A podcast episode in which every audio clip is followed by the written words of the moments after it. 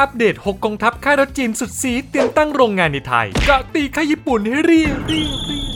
ทุกกำลังใจจากคุณผู้ชมมีความหมาย เพียงแค่กด subscribe ติดตามพวกเราที่สุดรีวิวนะครับหลังจากควันหลงงานมอเตอร์โชว์เมื่อช่วงเดือนมีนาคมที่ผ่านมา ก็เริ่มมีข่าวลือจากสำนักงานคณะกรรมการส่งเสริมการลงทุนหรือ BOI ว่าค่ายรถจีนกำลังศึกษาตลาดรถในบ้านเรา พร้อมเดินหน้ารุกตลาดในไทยอย่างจริงจัง ส่วนจะมีค่ายไหนเริ่มสตาร์ทเครื่องตามเพื่อนร่วมชาติ อย่าง BYD MG Great Wall Motor และ Neta และจะมีรถเด็ดคันไหนที่จะนำเข้ามาตีตลาด เดี๋ยววันนี้ที่สุดจะพาทุกคนไปล่วงลับข้อมูลเด็ดกันเช่นเคย ถ้าพร้อมแล้วไปดูกันเลย อย่าเพิ่งเปลี่ยนคลิปไปไหนนะครับ ค่ายแรกแกกหลังจากเข้าปี 2023 ได้ไม่เท่าไหร่ ค่ายรถชื่อดังจากแดนมังกรอย่างแกกก็ประกาศว่าสนใจลงทุนตั้งโรงงานในบ้านเรา ด้วยเงินลงทุนเบื้องต้นกว่า 6,400 ล้านบาท เรียกเสียงฮือฮาจากแฟนคลับชาวไทยไปได้ไม่น้อยเลย แกกเป็นผู้ผลิตรถยนต์สัญชาติจีนที่ก่อตั้งขึ้นในปี 1954 และก้าวกระโดดเป็นผู้ผลิตรถยนต์รายใหญ่ที่ติดท็อป 5 ของจีนในปัจจุบัน โดยมียอดขายถึง 2 1 4 4 0 0 0 คันในปี 2021 ปัจจุบันค่ายแกกมีแบรนด์ลูกที่น่าสนใจอยู่ 3 แบรนด์ คือฉวนฉี Aion และ Hycan โดยแบรนด์ฉวนฉีที่คลอดออกมาเมื่อปี 2010 จะเป็นตัวแทนของรถยนต์พรีเมียมขุมพลังผสมในเครือ GAC ซึ่งรุ่นที่ได้รับความนิยมในตอนนี้คือ M8 รถตู้ MPV Hybrid สุดหรูที่ขายดีจนทางค่ายต้องออกรุ่น E9 ขุมพลังปลั๊กอินไฮบริดเข้ามาเสริมทับอีกแรง ส่วนแบรนด์ที่ 2 Aion เป็นแบรนด์รถ BEV ไฟฟ้าล้วน 100%ที่ทางค่ายเคยวางให้เป็นหนึ่งในรุ่นย่อยของ GAC ช่วงปี 2018 ก่อนที่จะแตกออกมาเป็นแบรนด์ย่อยในภายหลัง โดยปัจจุบันมีรุ่นหลัก อย่าง Ion LX V Y และ S แถมล่าสุดก็แววมาว่าทางค่ายน่าจะกำลังเตรียมเปิดตัวรถแรงสุดซิ่ง อย่าง Ion Hyper GT และ Ion Hyper SSR อีกด้วย แต่มองไปมองมา รถที่น่าหยิบมาขายในบ้านเราที่สุด เห็นจะเป็นรุ่น Y Plus รถ SUV ทรงกล่องที่มีขนาดพอๆกันกับ Corolla Cross รถจะมีราคาอยู่ที่ 119,800 ถึง 153,800 หยวน หรือคิดเป็นเงินไทยประมาณ 594,000 ถึง 763,000 บาท วิ่งได้ไกลสุด 430 ถึง 610 กิโลเมตรตามมาตรฐาน CLTC ขึ้นกับรุ่นย่อย และอีกรุ่นที่น่าสนใจคือ LX Plus รถ SUV ขนาดใหญ่เบาะ 3 แถว ที่สามารถวิ่งโหมดไฟฟ้าล้วนได้ถึง 1,008 กิโลเมตร ส่วนแบรนด์สุดท้าย Hycan จะเป็นแบรนด์จอยเวนเจอร์ร่วมทุน ระหว่างแกกและนีโอที่ปัจจุบันผลิตรถออกมาแล้ว 3 รุ่น คือ 007 Z03 และ A06 แต่ยังรับมีเตรียมส่งรถ MPV อย่างรุ่น V09 ลงสนามแบบสับอีกด้วย ถ้าให้เดาเล่นๆหากแกกจะบุกไทยจริง ก็คงหนีไม่พ้นแบรนด์ไอออนและไฮแคน ที่เน้นรถไฟฟ้าเป็นหลักแน่ๆ บวกกับที่ทางค่ายน่าจะสามารถเคาะราคาขาย ให้เข้ากับมาตรการส่งเสริมรถไฟฟ้าของภาครัฐ ที่กำหนดให้มีการตั้งโรงงานผลิตในบ้านเราได้แล้ว ก็น่าจะพอให้แฟนๆได้ลุ้นขึ้นบ้างแล้วนะค่ายที่ 2 ช้างอัน ค่ายนี้เพิ่งประกาศลงทุนในไทยไปหมาดๆชนิดที่ตักผ้าให้คุณภรรยายังไม่ทันแท้เพราะล่าสุดก็มีข่าวว่าพี่แกจะทุ่มเงินกว่า 9,800 ล้านบาท พร้อมยื่นข้อเสนอขอรับการส่งเสริมจาก BOI เพื่อสร้างฐานการผลิตรถยนต์ EV พวงมาลัยขวาแห่งแรกนอกประเทศจีน และมีแผนปั้นโรงงานนี้ ให้มีกำลังการผลิตในช่วงแรกสูงถึง 1 0 0 0 0แคันต่อปี เพื่อขายในไทยและส่งออกไปยังกลุ่มประเทศอาเซียน ออสเตรเลีย นิวซีแลนด์ อังกฤษ และแอฟริกาใต้นอกจากนี้ฉางอันยังเป็นค่ายแรกที่ประกาศว่าจะผลิตรถยนต์พวงมาลัยขวาสำหรับรถ XEV ทั้ง BEV รถไฟฟ้าล้วน 100% Plug-in Hybrid PHEV และ Range Extended EV REEV แถมในวงการยังลือกันในแซดว่าค่ายนี้เขามีแพลนจะตั้งโรงงานผลิตแบตเตอรี่ด้วยนะสำหรับรถที่น่าสนใจล่าสุดทางฉางอันได้คลอดแบรนด์เฉินหลานหรือ Deep Blue ภายใต้ความร่วมมือของฉางอัน หัวเว่ยและ CATL ที่กะวางให้แบรนด์นี้เป็นแบรนด์รถยนต์พลังงานรูปแบบใหม่ เพื่อจับกลุ่มตลาดแมสในจีน และในปัจจุบันก็มีรถประจำค่ายเปิดตัวมาแล้ว 2 รุ่น คือ SL03 รถซีดานที่มีขนาดพอๆกันกับ Tesla Model 3 ส่วนอีกรุ่นคือ S7 รถ SUV ไฟฟ้าล้วนไม่แกะกล่อง ที่มีแนวโน้มว่าจะได้วางขายในบ้านเรา ที่พีคสุดคือนอกจากแบรนด์ Deep Blue แล้ว ทั้ง 3 บริษัทยังเปิดตัวแบรนด์รถสุดพรีเมียมอย่างอวตารที่น่าจะมีโอกาสเข้ามาทำตลาดในไทยเช่นกัน แต่ตอนนี้เพิ่งเปิดตัวมาแค่รุ่นเดียวกับอวตาร11 รถ SUV ไฟฟ้าระดับพรีเมียมที่มีขนาดใหญ่กว่า Fortuner โดยจะมาพร้อมกับมอเตอร์เดี่ยวให้กำลังสูงสุด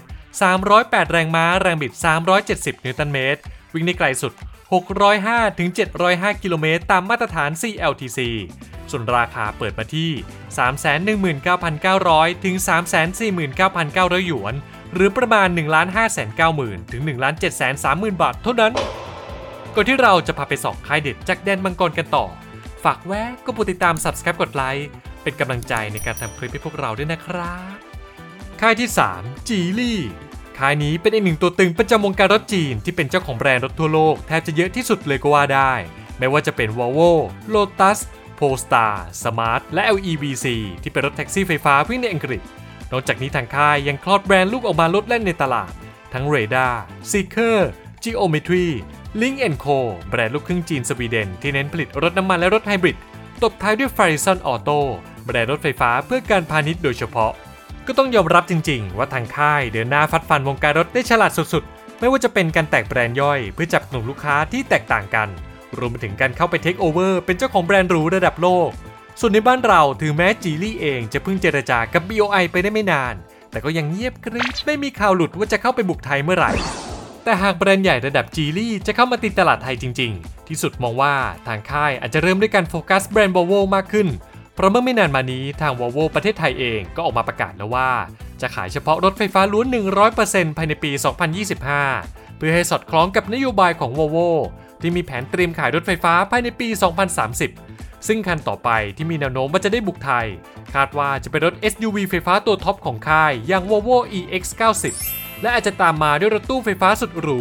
ที่กลายร่างมาจาก Seeker 009 ในเครือจีลี่นั่นเอง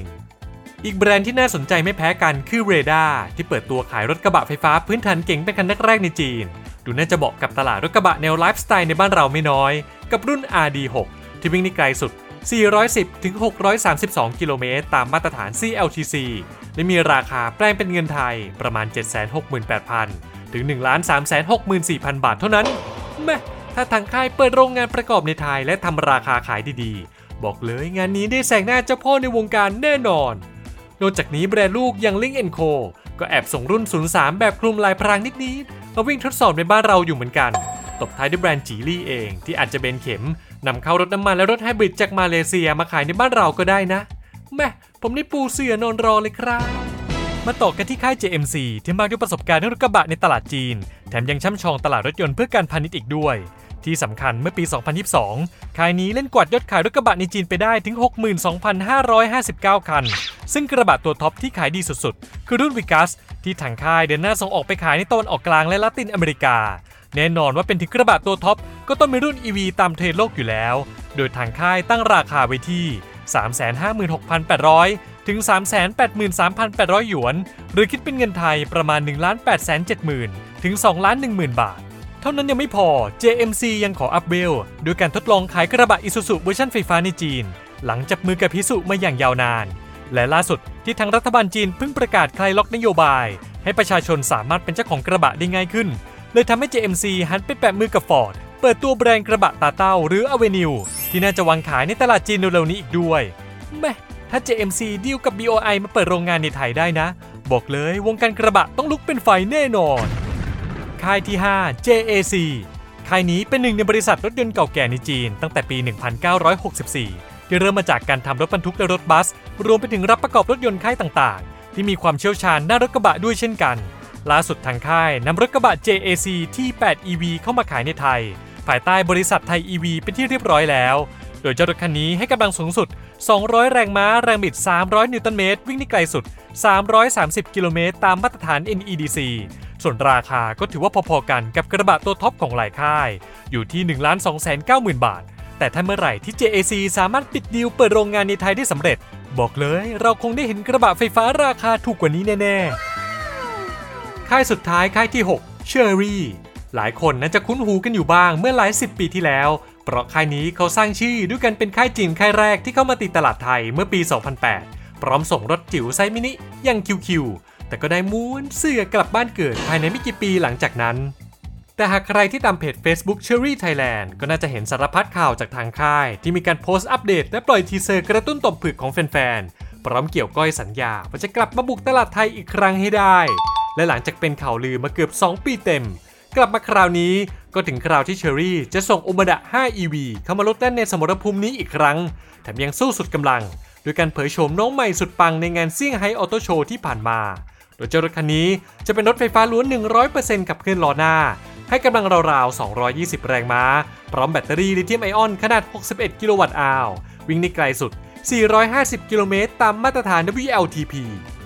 นอกจากเชอรี่แล้วทางค่ายยังมีอีก 2 แบรนด์ย่อยในเครือ ที่โฟกัสรถยนต์ไฮบริดและ Plug-in Hybrid อย่าง Exceed และแบรนด์รถ SUV Off-road สายลุยยังเจียถูอีกด้วยอื้อหือมาไกลแบบนี้สลัดคราบเชอรี่ที่เราเคยรู้จักในอดีตไปเลยนะเนี่ย